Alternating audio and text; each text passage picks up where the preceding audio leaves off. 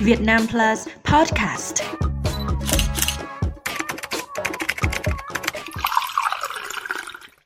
Chào mừng quý vị đến với bản tin 60 giây của Việt Nam Plus News.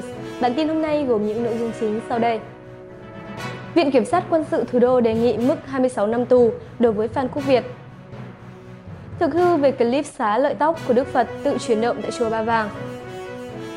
Thêm hai quan chức bị bắt trong vụ xuyên Việt Oil. Ngành giáo dục nghiêm cấm biếu quà Tết cho lãnh đạo các cấp. Vì sao tháp Eiffel ở Pháp tạm đóng cửa? Tổng giám đốc Việt Á Phan Quốc Việt bị đề nghị đến 26 năm tù ở vụ án liên quan đến Học viện Quân y.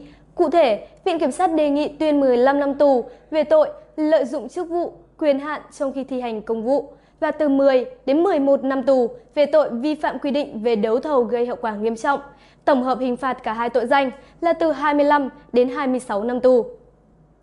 Cùng với đó, hành vi của các bị cáo Trịnh Thanh Hùng, cựu phó vụ trưởng vụ các ngành kinh tế, kỹ thuật, Bộ Khoa học Công nghệ, Hồ Anh Sơn, cựu thượng tá, phó giám đốc Viện Nghiên cứu Y Dược Học Quân sự, Học viện Quân y đã xâm phạm quyền và làm giảm hiệu lực quản lý của nhà nước, gây giảm uy tín của cơ quan nhà nước nói chung và Học viện Quân y nói riêng.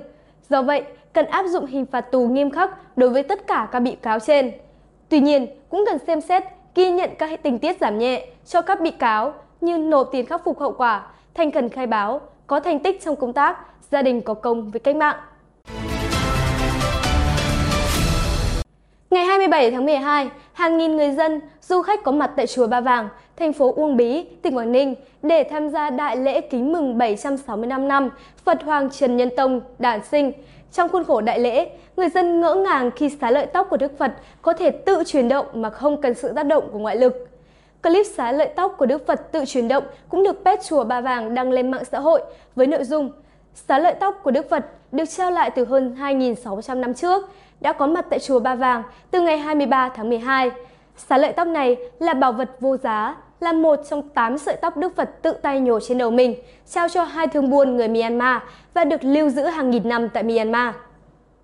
Trải qua hơn 2.600 năm, sợi tóc vẫn còn nguyên vẹn, hàng vạn nhân dân, Phật tử đã chứng kiến sợi tóc quay liên tục với nhiều hình dáng khác nhau, dù xung quanh không có gì để căng kéo hay điều khiển. Vậy thực hư câu chuyện trên ra sao? Liệu sợi tóc trên có thực sự tự chuyển động?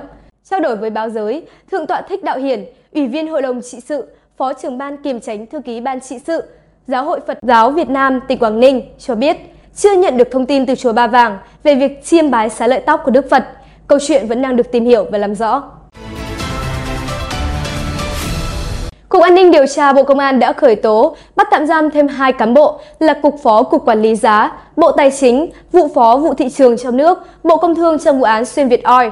Hai cán bộ đó bao gồm ông Đặng Công Khôi, Cục Phó Cục Quản lý giá, Bộ Tài chính và ông Hoàng Anh Tuấn, Vụ Phó Vụ Thị trường trong nước, Bộ Công Thương, bị khởi tố, bắt tạm giam, nâng tổng số người bắt tạm giam lên 7, tính đến ngày 28 tháng 12.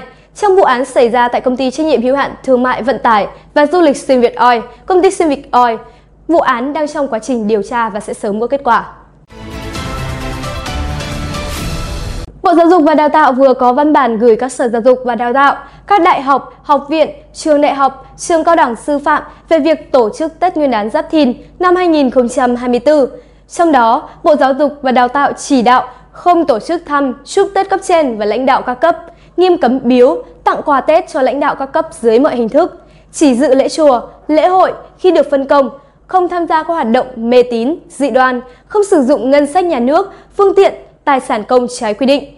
Cán bộ, đảng viên, nhất là người đứng đầu các cấp ủy, tổ chức đảng phải thật sự nêu gương trong việc thực hiện vui xuân, đón Tết lành mạnh, an toàn và tiết kiệm.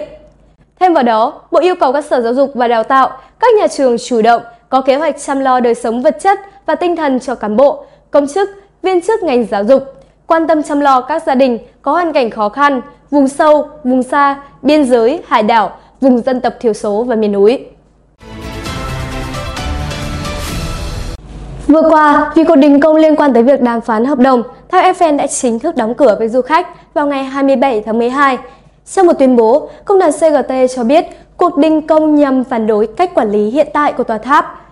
CGT cảnh báo nhà điều hành tòa tháp xét đã đứng trước một thảm họa. CGT cho hay, ban quản lý đang vận hành tháp Eiffel theo một mô hình kinh doanh quá tham vọng và không bền vững và cho biết điều đó dựa trên ước tính thổi phồng về số lượng du khách trong tương lai, đồng thời đánh giá thấp chi phí xây dựng. Sẽ gửi lời xin lỗi du khách, khuyến nghị bất kỳ ai có vé điện tử vào ngày 27 tháng 12 kiểm tra email để biết thêm thông tin về việc đặt chỗ của họ. Theo người phát ngôn của tháp Eiffel, khách du lịch vẫn có thể tiếp cận lối đi dạo có kính bao quanh bên dưới tòa tháp, nhưng lối lên công trình sẽ bị đóng cửa cho đến khi có thông báo mới. Thông tin vừa rồi đã khép lại bản tin ngày hôm nay. Xin chào và hẹn gặp lại quý vị trong những bản tin tiếp theo.